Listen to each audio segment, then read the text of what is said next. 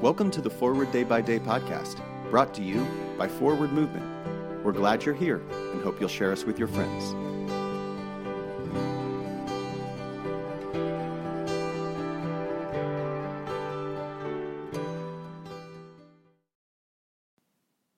Today is Sunday, November 20th, 2022.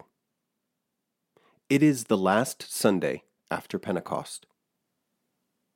Today's reading is from the Gospel of Luke, chapter 23, verse 33. When they came to the place that is called the skull, they crucified Jesus there with the criminals, one on his right and one on his left. This past fall, I made a point to reread the Gospels. I tried to approach them as though I had never read them before, and I rediscovered the beauty of the texts. They're so infused with life and joy. They feel like great mythos and earthly, gritty reality. With each book, I tried to place myself within the context of the story. I felt connected to the characters and, most importantly, connected to Christ. But when I came again to the crucifixion, I froze. I didn't want to enter fully into the story. Sometimes I read it at an arm's length, or I glossed over Jesus' death entirely because it was just too painful to read. Other times, I read it as purposely as I was able, and I had my heart broken again. As grateful as I am for the beauty of the Gospels, I am most grateful that the story isn't ultimately a tragedy. Pray for the Church of the Province of the Indian Ocean. And today's moving forward, read Luke chapter 23. Where are you in the crucifixion story? Imagine yourself as the guards, the criminals, the onlookers. I'm Jason Merritt, and it is my pleasure to read this month's Forward Day by Day Meditations written by Todd Haig.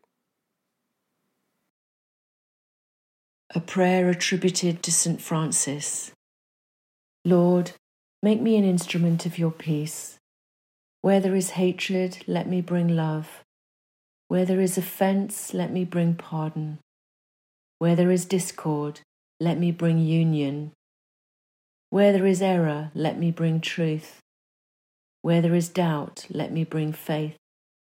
Where there is despair, let me bring hope. Where there is darkness, let me bring your light. Where there is sadness, let me bring joy. O Master, let me not seek as much to be consoled as to console, to be understood as to understand, to be loved as to love for it is in giving that one receives, it is in self forgetting that one finds, it is in pardoning that one is pardoned, it is in dying that one is raised to eternal life. Amen.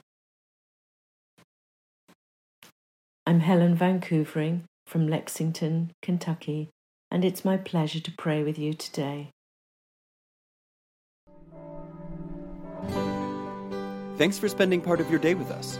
Join the discussion about today's devotional at prayer.forwardmovement.org, where you can also find a full list of today's scripture readings, more daily prayer resources, and information on how to subscribe to the print edition of Forward Day by Day.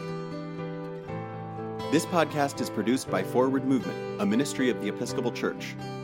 Make a donation or explore our full catalog of books, small group studies, and personal spiritual resources at forwardmovement.org May God bless you and those you love this day and always.